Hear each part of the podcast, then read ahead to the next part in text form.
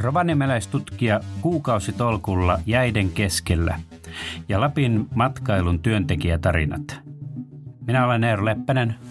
Ja minä olen Taru Salo. Ja tämä on Viikkoraati.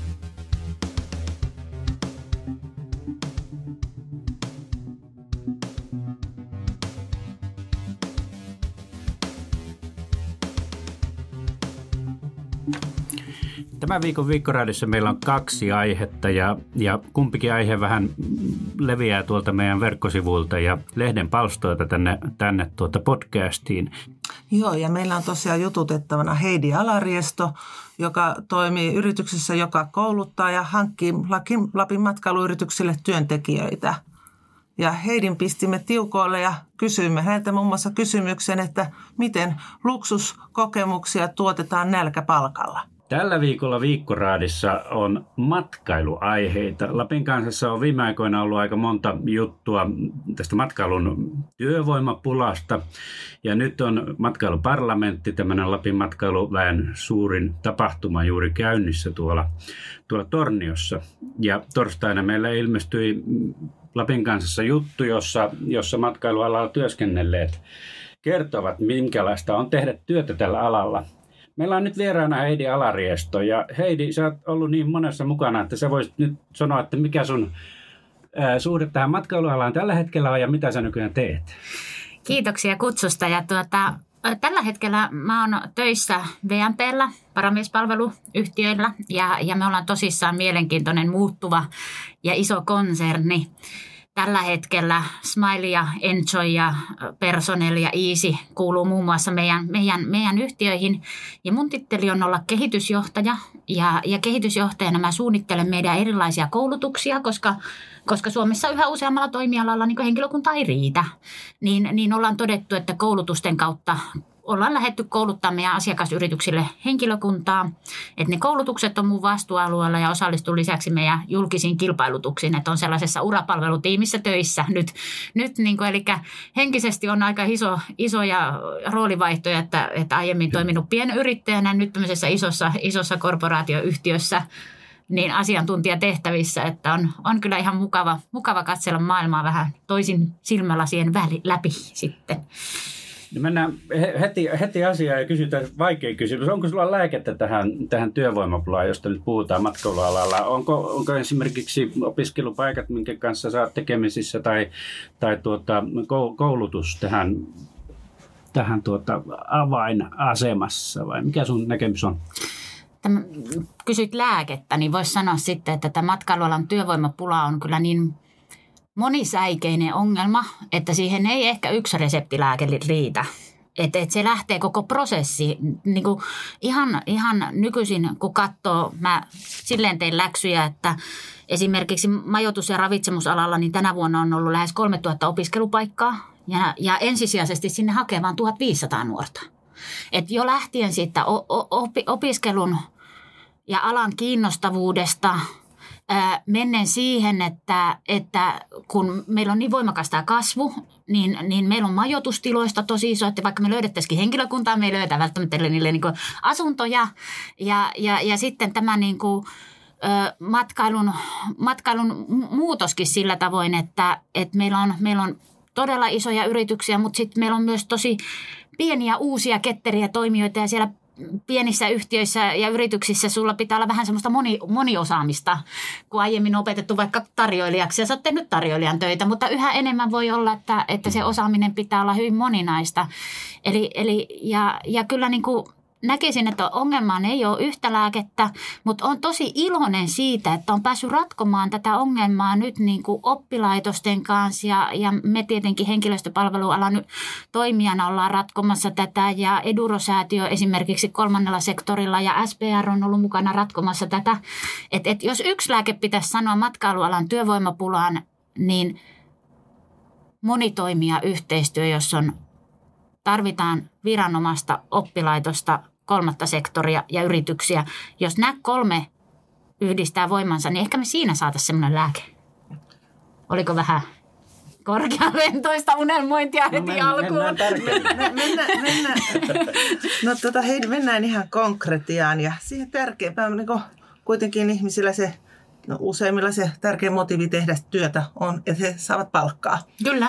Ja tota, mutta kävi ilmi näissä meidän tarinoissa, että matkailualalla niin moni välittää, että matkailualan palkalla, että ei tahdo pystyä elättämään perhettä eikä elää. Että voiko tällä matkailualan palkalla sun mielestä niin elää ja elättää perhettä, kun tuntipalkat on kympin hujakoilla jopa alapuolella? Tuota, Suomessahan tämä työehtosopimukset ja, ja, ja sopimuspalkkoja noudatetaan. Että et, et ni, ni, niistä lähdetään tietenkin, että kellekään ei niinku mitään sen alle ja, ja, ja makseta. Ja tuota, Mä luin myös niitä teidän torstain tarinoita ja, ja se ajatus, mikä mulle tuli lukiessa näitä, näitä tarinoita, missä tunnit ei ollut riittänyt eikä palkat ollut riittänyt ja muut, niin, niin se ajatus, mikä ensimmäisenä, että onpa teillä ollut huono tuuri näiden haastateltavien osalta, koska onhan meillä matkailualalla niin kuin ei se, on paljon ihmisiä, joilla on oikeasti hyvät palkat ja hyvät työsuhteet. Ja esimerkiksi jos, jos meidän yhtiön kautta menee tunturiin, niin me annetaan muun muassa, voidaan, voidaan neuvotella so, takutunnit. Että sinne ei tarvitse lähteä keikkatyösopimuksella ottamaan niin tuntimääriä. Et, et, et, koska matkailualallakin tällä hetkellä niin meillä on tosi monta, monenlaista niin kuin työpaikkaa ja, ja yritystä ja, ja toimia, niin, niin, niin kyllä uskallan niin kuin väittää, että kyllä niitä työtunteja on. Ja sitten tavallaan siinäkin, että – monesti niillä, niin kuin, että, kun sä teet työt ja osoitat, että sä oot hyvä työntekijä, niin kyllä niin kuin, osaajat määrittelee aika hyvin itse tuntihintansa, jotka on aika mukavia tällä hetkellä. Esimerkiksi kokin palkat on aika, aika korkeita Lapissa paikoitellen. Tota, no kysytäänpä seuraavasti. Kuitenkin tämä palkkataso on matala, jopa työnantajapuolen, siis tuota, majoitus- ja ravitsemusalan liiton puheenjohtaja tai toiminnanjohtaja Timo Lappi sanoi, että alhainen palkkataso on ongelma. Niin yleensähän, niin kun me elämme markkinataloudessa, mm. niin markkinat ikään kuin korjaa. Että jos jollakin on puutetta ja, ja, ja tota, on kysyntää enemmän, niin sitten hinnat korjaa. Eli palkkataso pitäisi nousta, että sillä palkalla pystyttäisiin houkuttelemaan. Niin miksei, miksei matkailualalla toimi tämä, tämä porkkana niin, että työvoimaa houkuteltaisiin palkoilla? Ää, osa toimijoista tekee jo sitä. Että, et, mutta että fakta, siis matkailualalle tällä hetkellä niin kuin valmistuu huomattavasti vähemmän väkiä. E, et, et jos miettii esimerkiksi koko matkailuala Suomessa, että jos meillä valmistuu 700 tekijää vuodessa koko Suomen alueella, ja, ja pelkästään Rovaniemellä, niin, niin vuoden 2018 ja 2022 niin meidän työpaikat lisääntyy tuhannella. Niin, niin tavallaan se, että et, et minä, no, minä ihan usko siihen, että se pelkkä palkkojen nostaminen on ratkaisu tähän koko, koko asiaan. Että kyllä siinä niin tavallaan se myös, mikä matkailualalla on haasteellista perheellisille ihmisille, niin on myös se sesonkiluonteisuus. Että ikävä kyllä se ei ole. Ja, ja itse asiassa se on kyllä niin emme puhu pelkästään matkailualasta, vaan mietitään mitä tahansa alaa, rakennusalaa, kuljetusalaa, e, niin, niin yhä enemmän niin kuin se on se sesonkiluonteisuus, että harva työ on semmoinen, että 12 kuukautta kahdeksan tuntia päivässä. Mutta että en osaa, kun itse, itse en ole sitten matkailualan yrittäjä, niin että, että yrittäjät ehkä itse määrittelevät sen osittain sen palkkatasonsa, mutta että kyllähän Suomi semmoinen sopimusyhteiskunta on, että kyllähän me pitkälti niin tessejä noudatetaan ja, ja, ja sillä tavalla yhteisiä pelisääntöjä. Tessihän on tietenkin se minimi. Sen niin yli on. saa mennä. Niin, niin saakin ja, ja moni tekee, moni tekee niin, moni tekee niin, että... No, no tota, meillä on lehdessä ollut myös juttuja siitä, että viime viikollakin oli, että Lappiin on tulossa filippinläisiä kokkeja, oliko kymmenen pari kymmentä tulossa talvisesongiksi, niin näetkö sä, että tähän ratkaisu olisi ulkomailla jopa EUn ulkopuolella? Ja onko sitten tässä sitten vaarana, että alalle syntyy niin halpatyömarkkinat? Mm, ihan varmasti ulkomaalaisten työntekijöiden määrä tulee lisääntymään. Se on ihan fakta. Et, et, jos miettii, että et, et kuitenkin niin me ollaan jos katsotaan ihan vain tätä Rovaniemen vinkkeliä mm. pelkästään esimerkkinä, koska tunnen tämän parhaiten, niin, niin, niin, niin 2015 meillä oli 4000 vajaa petipaikkaa, nyt meillä on 6500. Ja tämä taso, mikä on tullut tänne, mitä me ollaan investointu ja rakennettu petipaikkoja ja muuta, niin tämä taso on tullut jäädäkseen. Eli, eli me tullaan tarvitsemaan niin yhä enemmän työvoimaa ja, ja ei, ei, ei meillä, meillä ei niin riitä kotimainen työvoima tähän ratkaisemaan. Ja, ja itse asiassa ulkomaalaista työvoimaa – se on oikeastaan, niin kuin, mitä itsekin on näitä yrittäjäkavereita ja muita jututtanut, niin se on se ratkaisu tällä hetkellä, että lähdetään jo rekrytoimaan suoraan ulkomailta. Ja on esimerkiksi sellaisia konsteja, mitä jututin erästäkin toimia, että, että ollaan luotu niin kuin Etelä-Euroopan kaupunkeihin vähän sellaista yhteistyötä, että kun siellä on vahva kesäsesonki, niin voisiko sieltä tulla talvisesonkin. Että nyt ollaan mm. lähdetty luomaan niin eri kaupunkien kanssa tämmöisiä, tämmöisiä konsortioita ja, ja hakemaan, mutta kyllä se ulkomailta haetaan ikävä kyllä se työvoima, koska meidän oma väki ei vaan riitä. Eli meidän pitää tottua siihen, että filippiniläinen kokki tekee poronkäristystä jo, vaikka jo. brittituristeille. Ikävä kyllä. Kyllä, kyllä. kyllä. Ja, ja jos menet Helsinkiin, niin Helsingissähän tämä on ollut hyvin pitkään, mm. että, että englanniksi siellä saa ravintoloissa asioida. Niin. Kyllä. No tuota, sitten tuli näissä tarinoissa esiin, ja tämä on tuttua monellekin nämä nollatuntisopimukset. Eli tehdään sopimus, missä, missä henkilön työaika voi olla nollasta vaikka 40 tuntia viikossa. Ja ne, niin kuin tietenkin taloudellinen varmuus sitten sellaisella ihmisellä on aika hankala. Niin onko tästä nollatuntisopimuksesta mahdollista päästä irti? Viittasit, että teidän kautta, teettekö te vielä tämmöisiä vai takaatteko te tietyn määrän tunteja? Me, meillä on... Äh kun yrityksiä on monenlaisia, on työnhakijoitakin niin, monia. Niin. Ja, ja moni esimerkiksi tekee opiskelujen ohessa keikkatöitä ravintola- ja matkailualalla. Mm. Ja esimerkiksi mulla on itsellä henkilökohtaisesti sieltä muutaman vuoden takaa, kun itsekin harrastin tai toimin työnantajana ja hankin työntekijöitä matkailualalle, niin esimerkiksi lukiolaiset, jotka kirjoittaa ylioppilaaksi ja joilla on lukuloma, niin on ihan erinomaisia niin nämä abit niin tarjoilijoita ja keikkatyöntekijöitä. Ja, ja sen kaltaisessa elämäntilanteessa olevan nuorelle keikkatyösopimukset on hyviä. Mm. Mutta että esimerkiksi meillä VMPn kautta, niin se on yllättävän iso prosentti, että meille tulee, niin kuin monesti tullaan keikkatyösopimuksella tullaan sisään, mutta hyvin hyvin moni niin kuin vaki, saa vakituisen paikan sieltä asiakasyrityksestä ja täydet tunnit. Niin kuin vuosittain meiltä siirtyy niin kuin mielettömän suuri osa sinne asiakasyrityksiin vakituisiin työsuhteisiin. Että se tavallaan niin kuin se työ aloitetaan usein niin kuin keikkailemalla, tehdään nollatuntisopimus, sitten saadaan ehkä joku määräaikainen työsopimus ja sitten se kolmas vaihe on se, että saadaan vakituinen työsopimus. Ja mikä on tässä monesti sellaista metaforaa, että niin kuin parisuhteessa, että, että ensin käydään teko treffeillä, tehdään niitä keikkoja ja tullaan tutuiksi. Sitten mennään kihoihin, tehdään se määräaikainen työsopimus. Ja, ja sitten kun me tunnetaan toisemme, niin sitten me mennään naimisiin ja annetaan se toistaiseksi voimassa oleva työsuhde. No koskeeko tämä myös tuota ihan ammattilaisia, joilla on koulutus niin, ja joilla on, tot, jo, on, on sitten jo aikuisia ja e, niin kuin ikään kuin, Ei niin kuin itsensä se, se ammattilainen, jolla on jo koulutus ja osaaminen, niin ammattilainen tänä päivänä aika usein, ainakin tällä hetkellä matkailualalla saa valita sen paikkansa, että minne hän haluaa töihin. Et kyllä täällä on niin työntek- jos sulla on tutkintoalalta, sulla on työkokemusalalta, niin kyllä nyt on niin työn, työnhakijan markkinat sillä tavoin, että et ihan hyvin tuossa on, tästä kun lähtee kävelemään, niin tässä on niin semmoinen sata työpaikkaa noin 30 eri firmassa, että ihan vaan käyt juttelemassa ja etsimässä se oman paikan, missä viihdyt. Että, et toki, toki just se, että se on ehkä se vaikein tässä, että miten – miten siellä löydät, että kun to, toinen työn, työntekijä tykkää siitä sesongin pyrskeisyydestä mm. ja kuormittavuudesta ja siitä, mm. ja toinen, että esimerkiksi mulla on ollut matkailualan koulutuksessa ää, vähän, vähän kokeneempaa työnhakijaa, jolla oli jo pitkä ura työelämässä ja hän tuli matkailualan koulutukseen, mutta sitten kuitenkin me löydettiin hänelle paikka palvelukotikeittiöstä. Että se matkailuala oli liian semmoinen kuormittava ja pyrskeinen, niin sitten voi ollakin, että, että keittiötyötä, siivoustyötä, tarjoilutyötä, asiakaspalvelutyötä, niin meillä on, meillä, on, meillä on niitä, missä tehdään isosti ja lujaa ja nopeasti, mutta meillä on myös semmoisia niin niin sopivia päivätöitä, joissa on samanlaiset rutiinit joka päivä. Että, että kyllä työn, että, mutta siinä varmasti se, että se ei ole helppoa, että siellä löydät sen oman paikan, mikä on se miellyttävä työympäristö ja sopii sun virtaan parhaiten. Et siinä ehkä sitten meidän kaltaiset toimijat, henkilöstöpalvelualan yritykset, jotka tehdään kymmenien eri yritysten kanssa töitä, niin me voidaan olla iso apu siinä, että se löytyisi se oma paikka. Että, että toinen on vain pienen keittiön tekijä ja toinen on ison talon tekijä.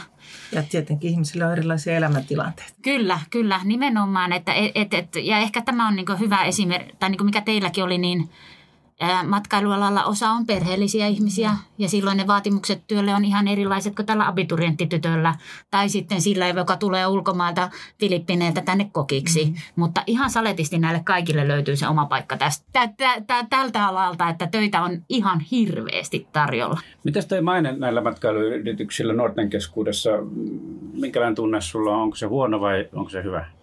Molempia. Molempia varmasti. Että, että kyllä meillä on niin kuin työnantajia, joille, joille haetaan, ha, haetaan töihin ja, ja, ja jotka on niin haluttu. Ja ihan niin kuin Lapin kanssa jutussa itse asiassa mm. torstaina lukikin, mm. että on niitä, jonne, jonne hakeudutaan ja, ja sitten on niitä, joilla voi olla vähän enemmän haasteita. Mutta tosiasia on se, että tällä hetkellä kaik, niin kuin sitä sitä, se kasvu on niin lujaa, että, että kysyntä on erittäin kova, että, että, että kyllä niin kuin, se on aika hurja, mikä työpaikkamäärä meillä on auki tällä hetkellä edelleen. No Heidi, kuule, tämmöinen aika kipakkakin kysymys, että miten on mahdollista, että Lapissa tämmöistä luksusmatkailua ja huippuelämyksiä niin kun tuotetaan kuitenkin nälkäpalkalla, voi sanoa nälkäpalkalla alle kympin tuntipalkalla. Et eikö tässä ole aikamoinen ristiriita, että asiakas maksaa useita satoja euroja, jopa tuhansia euroja, ja se, joka tuottaa ne vaikka kaksi vaikka apia tai opiskelija vetää jotain safariporukkaa, 230 kiinalaisen safariporukkaa, joka on maksanut sitä tuotteesta aika suolaisen hinnan. Mm. Niin, meillä on, tuohon on vaikea kommentoida siis sillä tavalla, että koska meillä maksetaan palkkaa yhteisten sopimusten mukaan ja hyvin usein myös ne sopimusten päälle. Eli, eli tämä esimerkki, mikä, mikä, mikä Lapin kanssa oli, niin, niin en, en, en itse tunnista, että meidän yrityksessä ainakaan toimittaisi noin. Että, että, mutta että si, siinäkin just, että, että on tosi harmi, että noin pääsee käymään, koska sittenhän se ala tavallaan, ei se hirveästi kiedo, jos se palkka ei ole kohdallaan. Ja kyllähän meillä kuitenkin niin kuin, niin, niin tosi hankala sanoa, että, että niin kuin mietinkin, kun luin niitä tarinoita, että onpa huono tuuri, että tuommoisia, että kun on käynyt, että kyllä on, on harmissani heidän puolesta. No tuota, sitten vähän tämmöinen yhteiskunnallisempi, kun sulla on kumminkin tämmöinen poliittinenkin menneisyys, niin voin kysyä tästä yhteiskunnallista kysymystä, että kun Lapissa on nyt viime vuodet eletty todella hurjaa matkailun kasvun vuosia ja hype, hypeäkin on kovasti, niin nyt on kuitenkin huomattu esimerkiksi niin Rovaniemen kaupungissa, että matkailun kasvu ei näy esimerkiksi kuntataloudessa. Matkailun kun palkat ovat niin alhaisia, niin se johtaa siihen, että työntekijät eivät maksa lainkaan kuntaveroa vaikka asuisivatkin paikkakunnalla, olisivat kirjoilla täällä Lapissa, niin onko tätä matkailua se tuomaa hyvää niin kuin Lapille ja Lapin elinkeinoelämälle ja kunnille niin hypetetty liikaa? No ei varmasti ole hypetetty liikaa. Äh, pahoittelut, en ole kunnallisveroasiantuntija, että, että itsekin on ihmetellyt sitä, että miten Rovaniemen kaupunki sukeltaa samaan aikaan, kun työttömyys vähenee noin paljon. Mutta ilmeisesti se osittain johtuu jostain valtionosuusuudistuksista ehkä kenties, mutta, mutta tavallaan se, että, että kyllähän niin kuin varmasti meillä verotuloja vaikka voi olla, että jää esimerkiksi Airbnbstä saamatta. Että et, et semmoinen käsi tai tuntuma on, että, että koska siellähän on ihan älyttömät, älyttömät tulot verrattuna sitten verotukseen vaikka. Et, et, mutta, mutta kyllähän se niin kuin, ää, matkailua ei voi hypettää liikaa sen takia, että, että kun me puhutaan matkailualasta, niin me puhutaan siitä, että me tarvitaan pussikuskeja. Me tarvitaan kauppaan lisää sesonkityöntekijöitä, me tarvitaan siivoja, me tarvitaan rakentajia, me tarvitaan kiinteistöalan toimijoita. Se matkailun heijastusvaikutukset on niin, niin monelle toimialalle. Me tarvitaan päiväkotipaikkoja, me tarvitaan mahtava Lapin keskussairaala. Mm. Et, et ei sitä tapa tehtäisi tällä hetkellä. Ei meillä LKS-laajennus olisi noin valtava ja hieno, jos meillä ei ole sitä matkailun turistimäärää, mikä asettaa tällä alueelle vaatimukset. Että kyllä se, siitä valuu niin paljon alueelle hunajaa, että, että ei muuta kuin matkailu vaan niin kuin lippukorkealle ja ollaan ylpeitä siitä. niin kuin. Ky- kysymykseni viittasi siihen, että siis pienituloiset ihmiset eivät maksa lainkaan kuntaveroa. Mä en tiedä, missä, määr, missä se vuosituloraja mm. nyt on. Se on joku 17 000 euroa kun vuodessa. He maksavat vain valtionveroa. Niin Mut. silloin se ei niin kuin tuu kunnille ja esimerkiksi sairaanhoitopiirille. Mm. Ei näy niissä tuloissa, millä niitä rakennetaan tai päivähoitopaikkaa ylläpidetään, kun kunnathan ne tekevät. Niin tästä niin. niin Rovaniemen kaupungin päättäjät on vedonneet myös tähän, että miksi Rovaniemen talous sukeltaa, että verotuloja kertyy niin vähän, kun on niin kuin paljon pienitulosta ja tietenkin sitä, kun se on sesonkityövoimaa vielä, niin kun se on koko vuosi tulo, niin, niin, niin silloin niitä ei tule kunnan, valtion kassaan. Tulee veroja, mutta ei kunnan kassaan. No kun mä just mietin, että satutko se tietään paremmin sen, että jos, jos henkilö tulee paikkakunnalta X tänne pariksi kuukaudeksi töihin, niin meneekö se vero sitten hänen kotipaikkakunnalle? Menee kotipaikkakunnalle. et, mutta, et, mutta myös näistä pieni, et, pienissä palkoissa, vaikka he asuisivat täällä, niin, niin ei tule kuntaveroa. Aivan. Joo. No tuota, vielä, vielä tämmöinen vähän kriittisempi kysymys, joka minun osani näissä on. niin Mä voin tuo... taas vastata kohteliasti, että en tiedä, jos on liian paha. Niin, matkailuhypetykseen vielä, niin se on synnyttänyt paljon tämmöisiä pieniä yrityksiä, jotka ei ole järjestäytynyt niin työnantajapuolen mm. etujärjestö Maraan. Niin voiko nämä rusinanpoimijat vääristää kilpailua ja pilata koko alan ja jopa koko Lapinkin matkailun maineen, jos ne ei noudata tessiä, alan pelisääntöjä ja turvallisuusmääräyksiä? toivottavasti ei kuitenkaan koko mainetta, mutta kyllähän niin kuin semmoinen, että et kun on tällainen hype, niin no, toimijoita tulee poimimaan rusinoita pullasta. Mutta kyllähän kun, kun katsoo vaikka näitä Lapin isoja, meillähän on tosi monta matkailuyrittäjä perheyrityksiä, jotka on rakentanut mielettömiä tarinoita. Niin jos katsotte, niin, niin mitä Grönin perheet on tehnyt tai länkiset ja, ja ikäheimot ja tuo, tai, tai jääsköt pokat tai Ahon perhe, niin ne on tosi isoja, hienoja perheyhtiöitä, jotka on vuosikymmentiä rakentanut tätä tarinaa. Ei tämä matkailuhype ole niin tuosta noin vaan.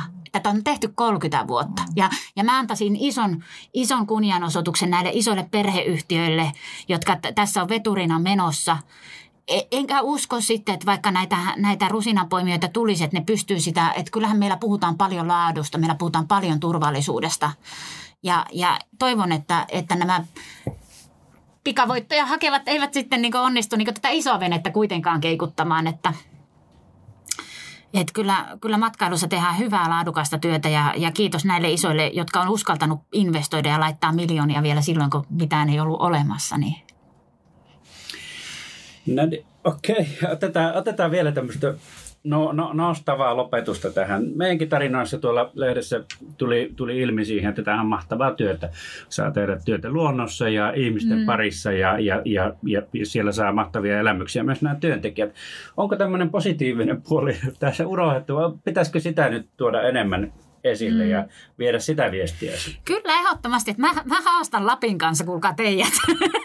Kettikääpä neljä semmoista tarinaa sieltä matkailusta niistä, jotka viihtyy, niin jolla on hyvät palkat ja perhekin voi hyvin ja mahdollisesti ne omat lapsetkin tekee keikkaa siellä. Mä tiedän tosi monta, niin kun, että on matkailualalla töissä, niin vanhemmat, niin sitten ne omatkin junnut tulee tekemään keikkatöitä. Meillä on paljon positiivisia työntekijöitä, paljon hyviä tarinoita. Meillä on esimerkiksi nyt, niin on ollut aivan ihana, mulla on ollut tosi ilo, vetää. Meillä alkoi kolme viikkoa sitten, niin tuossa Santas hotellissa niin semmoinen 15 hengen matkailualan opiskelijaryhmä. Maanantaina alkaa 11 hengen ryhmä. maahanmuuttajataustaisia osittain opiskelijat hirveän motivoituneita, aivan innoissaan, kun on päässyt tekemään töitä suomalaisen työyhteisöön. Hyviä esimiehiä, jotka on opettanut heitä. Ja, ja, ja kyllä niin kuin siellä niin kuin on, on ollut todistamassa monta kertaa sitä, että Helsingistä tai Espoosta on muutettu Rovan, niin kuin yksikin nuori mies niin kuin totesi, että hän väsy, väsähti Helsinkiin ja katsoi, että Rovaniemellä on eniten Lapissa työpaikkaa auki, hän muuttaa tänne. Ja niin kuin tällä asenteella tullaan ja hän haluaa töihin jonnekin ulos, hän ei halua katsoa ruutua. Ja, ja on päätynyt matkailualalle ja on varmasti tosi onnellinen siitä elämänmuutoksesta, minkä on tehnyt. Et toivottavasti tekin löytäisitte näitä tarinoita, koska näitä tarinoita on satoja ja kymmenittäin ihmisiä, jotka viihtyy alalla, nauttii alasta, on ylpeitä siitä, mitä tekee. Ja, ja, ja, ja niin kuin, että kyllä matkailuala minusta niin kuin työnantajana on monesti mainettaan parempi. Ja, ja sitten just niin kuin nämä henkilöstöpalvelualan yritykset, niin kuin mitä itsekin edustan, niin me tullaan olen ainakin huolehtimassa siitä, että kaikista pidetään hyvää huolta ja lakia noudatetaan. Että, että meidän kautta niin kuin me ainakin tehdään parhaamme sen eteen, että niin kuin missään tämmöisissä ei, ei päädyttäisi semmoisiin huonon onnen tarinoihin, mitä nyt oli esillä. Mä voin vielä kertoa, että me emme hakeneet mitenkään huonoja tarinoita. Mm. Me haimme Instassa ja Facebookissa lappilaisilta ihmisiltä, jotka on työskennellyt matkailuelinkeinon parissa, hyviä tai huonoja kokemuksia. Ja, ja vielä sanoisin, niin kuin, että meillä on ollut melkein viik- kuukausittain juttuja ihmisistä, Joo. jotka työskentelee matkailuelinkeinon parissa, joilla on hyviä kokemuksia, jotka ovat muuttaneet Joo. tänne. Meillä on niin kuin, Oh, niin, todella paljon näitä, että Se ja on- varmaan jatkossakin teemme niitä. Niinpä, niinpä. Ja, ja sitten se voi olla niinku oikeasti myös se, että kuka uskaltaa, tai tavallaan se, että kun lehti hakee haastateltavia, Mm. niin kuitenkin työntekijänä saat salassapitovelvollisuuksien, että työnantajastahan ei saa puhu, huudella. Sitä me niille nuorillekin työnhakijoille, että Lojaliteetti. on lojaliteettivelvoitteet. Niin sitten tavallaan että voi olla, että ihan helposti ei paina, että mulla on töissä kivaa ja minäpä ilmoittaudun tuonne. et, et, mutta että se on ihan totta, että Lapin kanssa on ollut hienoja tarinoita hienoista yrityksistä ja, ja nostaneet näitä niin erilaisia kohteita, että täytyy myöntää, että se- on niitäkin esillä. Okei, päästiin konsensukseen tässä ei muuta kuin lähdetään kohti seuraavaa sesonkia ja kiitoksia Heidi. Kiitoksia, että sain tulla juttelemaan. Ja Kiitoksia munkin puolesta. Kiitos. Näihin mietteisiin siis tuolta matkailualalta. Nyt siirrytään ihan toisenlaiseen alaan. Ilkka Matero, opin tuntemaan hänet mun poikani lu- koulukaverina aikoinaan tällä Rovaniemellä ja sen jälkeen hän lähti tuonne Leedsiin opiskelemaan ja, ja nykyään toimii Saksassa yliopistossa ja tämmöisenä merijääfyysikkona. Mutta nyt hän on lähdössä tosi jännittävälle seikkailulle, tai itse asiassa hän on jo siellä, mutta tämä haastattelu on tehty viikko sitten, kun hän oli vielä lähdössä. Ja tämäkin on niin kuin tosi laaja juttu, joka meillä on tuota lauantain lehdessä hienosti kuvattu tämä tutkimusprojekti, mitä tuolla, tuolla merijään keskellä tapahtuu seuraavien kuukausien aikana. Ilkka Matero on sinne lähdössä ka- kahdestikin ja tässä seuraavassa haastattelussa, haastattelussa kysymme muun muassa, että mitä Ilkka ottaa sinne luettavaksi, mutta Taru, lähtisitkö sinä tuonne merijään keskellä ajelehtimaan useammaksi kuukaudeksi? En tosiaankaan lähtisi, eikä minulla siellä paljon mitään tekoa olisikaan, mutta tota, Ilkka Matero tässä Armi Auisen jutussa tosiaan puhuu, että muun muassa mitä, mitä kokemuksia siellä on, niin se pimeys voi olla yksi se kova asia, että se pimeys siellä Pohjoisnavalla on todella pimeää, että vaikka me Lapissa olemme tottuneet pimeään, niin meillä aina vähän sarastaa jostain aurinko taivarannan takaa, mutta se on sitten säkkipimeää. Sinäkin Taru kuitenkin täällä pimeässä lukulampon valossa mielellään lueskele tällaisista, tällaisista tarinoista, eikö totta? Kyllä, mielenkiintoinen reissu ja mielenkiintoinen tarina. Joo, ja Ilkka siis tulee kirjoittamaan sieltä sähköpostiviestejä meiltä tässä seuraavien kuukausien aikana, jota me luetaan tässä viikkoraadissa, mutta kuunnellaanpa mitä Ilkalla oli sanottavaa ennen kuin hän lähti tänne matkalle. Ensi viikolla se alkaa. Ennennäkemätön tutkimus pimeydessä jäätävässä viimassa eteen aukeavien railojen ja muiden vaarojen äärellä. Tähän asti laajin, pisimpään kestävä ja kansainvälisin napajan tutkimushanke tarkoittaa tutkijoille jopa kuukausien eristystä omista läheisistään. Näin kirjoitti Helsingin Sanomat pari viikkoa sitten. Ja meillä on täällä puhelimen päässä merijääfyysikko Ilkka Matero, joka on lähdössä tällaiselle monen kuukauden kestävälle vaar- vaarojen äärelle vievälle reissulle. Terve Ilkka, missä sä oot juuri nyt ja mitä sä teet juuri nyt? Terve Eero. Mä oon tota, juuri nyt Tromsassa ja asennetaan vielä viimeisiä softapäivityksiä meidän tietokoneeseen, että pystytään, pystytään sitten kaikkea tuota kerättyä dataa mahdollisimman tehokkaasti ää, hyödyntämään. Eli ää, Olin, t- itse, tällä hetkellä vielä täällä ää, tämän Polarsten laivan tota, kyydissä ja komentosilla alapuolella olevassa työtilassa. okei, eli tätä äänitettäessä te olette lähdössä huomenna, niinkö? Joo, huomenna lähdetään kello yhdeksän aikaan. Lähtee laivasatamasta. Ja silloin kun tätä kuulijat kuuntelevat, niin, niin olette ollut jo viikon tuolla reissussa. Ja meillä on itse asiassa huomenna Lapin kansassa verkossa ja printissä laaja juttu tästä, tästä tutkimushankkeesta ja sinusta. Mutta tuota, ää, minähän muistan sinut tuolta mun, mun pojan, pojan koulukaverina ja parinkymmenen vuoden takaa. Ja, ja olet siis Rovaniemeltä kotoisin.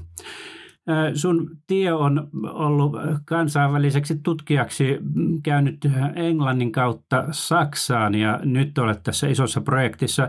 Miten Rovaniemen poika päätyi jäätutkijaksi? no se meni oikeastaan vähän mutkien kautta. Mä lähdin opiskelemaan fysiikkaa. Tieteen alana kiinnosti ja, ja sitten tota, meillä oli Helsingin yliopistossa oli tämmöinen pitkän linjan jää, jäätutkija ja professori laborajohtajana semmoinen Matti Leppäranto niin tota, hänen kanssaan uh, erinäisillä kenttäkursseilla muilla tutun paremmin ja, ja tota, kiinnostui geofysiikasta ja ennen kaikkea jäästä ja, ja merijäästä, niin tota, oikeastaan sitä kautta, että niin kuin ihmisiä oli ympärillä, jotka teki hommia merijään parissa ja, ja se vaikutti meidänkin ja sitten sitä kautta pääsi mukaan. Ja tosiaan siellä Helsingissä uh, opiskelin tota, maisteriksi ja, ja sitten sen jälkeen lähdin sinne Leedsiin väitöskirjaopintoihin tekemään. Ja siinä vaiheessa me vaihdoin vähän alaa ja, ja tota, opiskelin jäätikkä ja, ja ilmastomallinnosta ja nyt sitten tämän projektin myötä palannut taas tähän meriään tutkimuksen pariin. No, no minkälaiset valmiudet tämä nuoruus Rovaniemellä antoi tähän, tähän tota, nykyiseen uraasi? no kyllä se silleen, kyllä se on huomannut, että tavallaan toi uh, jää ja jäällä ja lumella ja tota, toimiminen ei ole vieras elementti, että, että siitä on, on ihan ainakin ollut apua, että on tavallaan kasvanut tälleen kylmissä, kylmissäkin talvella olo, olo, olosuhteissa, että, tota, että, että ei, ole, ei ole vieras tuo ympäristö silleen, eikä myöskään tämä, tulee pimeämpi periodi, tulee pitkä, tai hyvin pimeä periodi tulee pitkä, niin tavallaan sekä, että on, on tottunut siihen, että on päivässä aika pimeätä, eikä aurinkoa paljon näy, niin mä luulen, että se se tulee tavallaan helpottaa sitä, että ei ole niin iso, iso shokki, että millainen, millaista tuolla oikein tulee sitten olemaan. No, siinä huomisessa jutussa on aika tarkkaan tästä teidän tutkimuksesta, mutta, mutta kerro nyt vähän tähän, että tuota, te menette itse asiassa jäiden keskelle sinne Pohjoisnavalle kuinka moneksi kuukaudeksi ja, ja tota, minkälaisiin olosuhteisiin? No kaiken kaikkiaan tämä tutkimusmatka tulee kestämään vähän yli vuoden. Eli meillä on tarkoitus kerätä reilu vuoden mittainen aikasarja, joka sitten on äh, siinä vaiheessa, kun päästään sinne jäihin, niin siitä, siitä eteenpäin. Eli tästä hetkestä, kun tämä juttu tulee ulos, niin vielä varmaan pari viikkoa menee, että päästään aloittamaan tämän jääleirin rakentamista sinne jäälle ja näiden tutkimussetapin pystyttämistä. Siitä hetkestä, kun me saadaan kaikki pyörimään, niin siitä, siitä hetkestä ollaan tarkoitus viettää siellä jäissä noin vuosi ja tutkimusmatkan, tutkimusmatkan kokonaisuudessaan. Ja Mulla tämä matka on jaettu kuuteen eri osaan sitä, että kukin osa kestää noin kaksi kuukautta. Ja tämä on kaksi kuukautta siellä jäissä ja sitten sinne paikalle pääsemiseen ja sieltä pois pääsemiseen, niin niihin matkoihin menee yhteensä noin kuukausi eli kaksi viikkoa suuntaansa. Niin periaatteessa yksittäinen tutkija viettää siellä lähtökohtaisesti siellä jäissä noin kaksi kuukautta.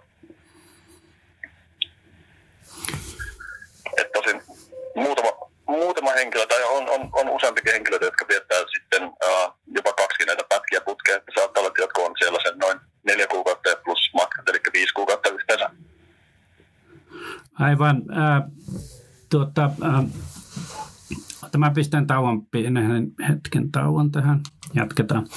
Äh, miten sä oot päätynyt tähän projektiin?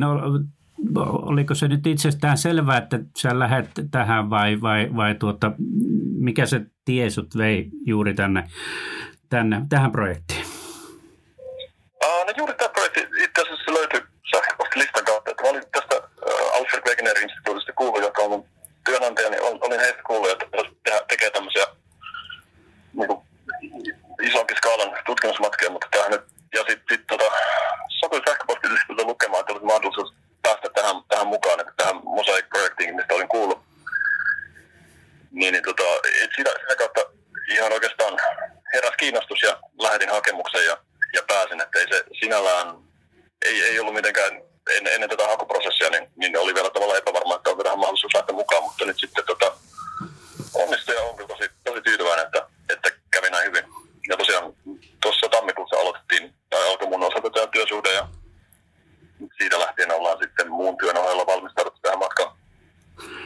Niin, onko se pelkkää työtä, onko teillä siellä vapaa-aikaa ollenkaan? Netflixit siellä ei ainakaan näy, että onko sulla iso, iso tuota, läjä kirjoja mukana vai mitä? Joo, mä tota Kindleen latasin, latasin läjän kirjoja, että tota, nykyään kätevä, kun ei tarvitse ottaa enää semmoista kokonaista kirjaa niin, niin. matkaa. Mutta joo, on meillä periaatteessa lähtökohtaisesti, meillä tota, on ilta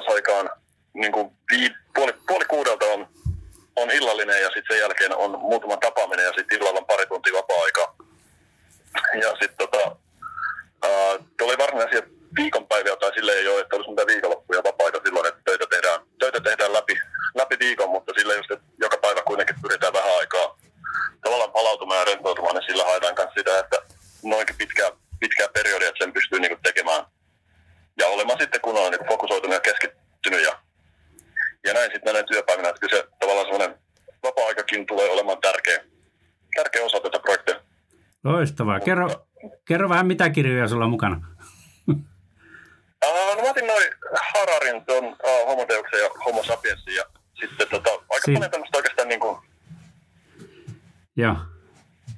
Ja, ja aika paljon tämmöistä niin kuin jotain seniläisyyteen liittyvää ja sitten uh, otin, no, la, nuorempana tykkäsin lukea paljon fantasiaa, niin mä otin tota, pitkästä aikaa, ajattelin, että palaan siihen, että voi uh, R.A. Salvatore, tämä mustan haltijan tai Drop, okay. Drop-sarjasta, niin siitä latasi joku viitisen kirjaa niitä ja sitten tota, jaa, mulla ei nyt, nyt ole sitä Kindleä tässä näin, mutta otin sen, tota, on, niitä oli pino pino, mitä tuli oikeastaan vähän summassakin ladattua. Joo, joo. Ää... Mutta noin, noin nyt jäi mieleen. Hyvä.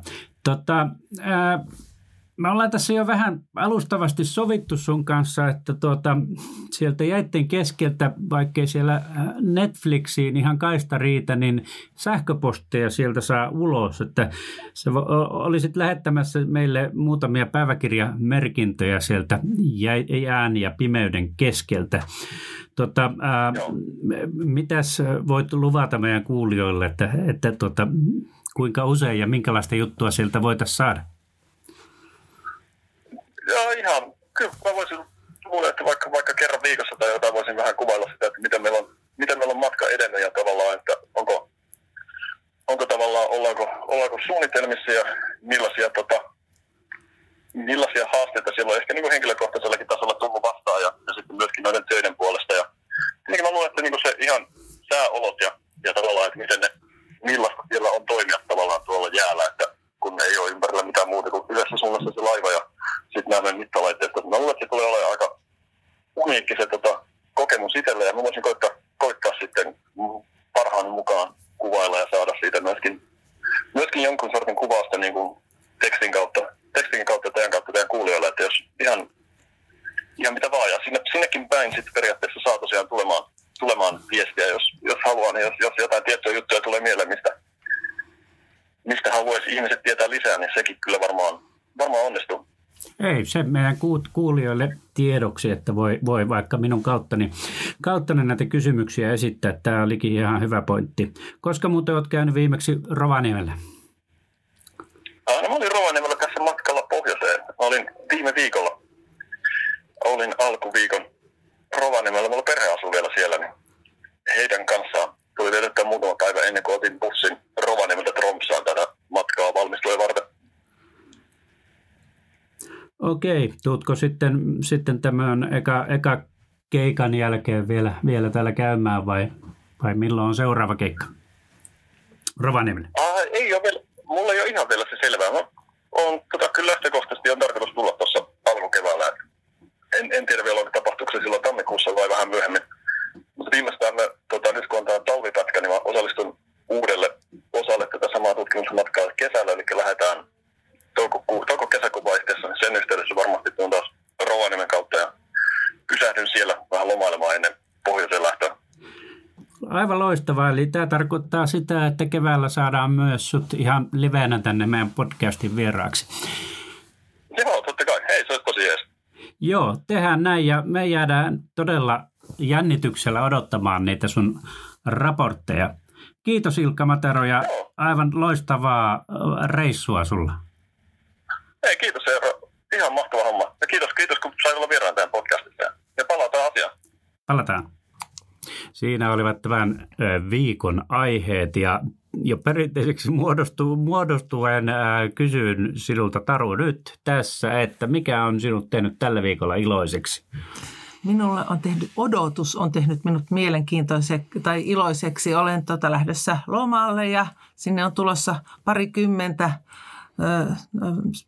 lasta ja lastenlapsia, ei omia, mutta siskon lastenlapsia ja muuta iso porukka ja meillä on varmaan mukava viikko edessä tässä. Oi, sitä odotellessa. Mahtavia elämän kohokohtia tällaiset. Mulla on vähän tämmöinen arkisempi, eli meillä alkoi viimein remontti eilen tuolla, tuolla meidän kodissamme ja tota, sitä ollaan nyt erinäistä syistä lykätty ja lykätty, mutta nyt se viimein alkoi ja, ja varmaan saadaan se loppuukin muutamassa viikossa. Onnea remonttiin. Kiitoksia ja kuulumisiin seuraavaan kertaan. Kuuntelet Lapin kansaa. Lapin kansan podcastit löydät sivulta lapinkansa.fi kautta podcastit ja kaikilta podcast-alustoilta.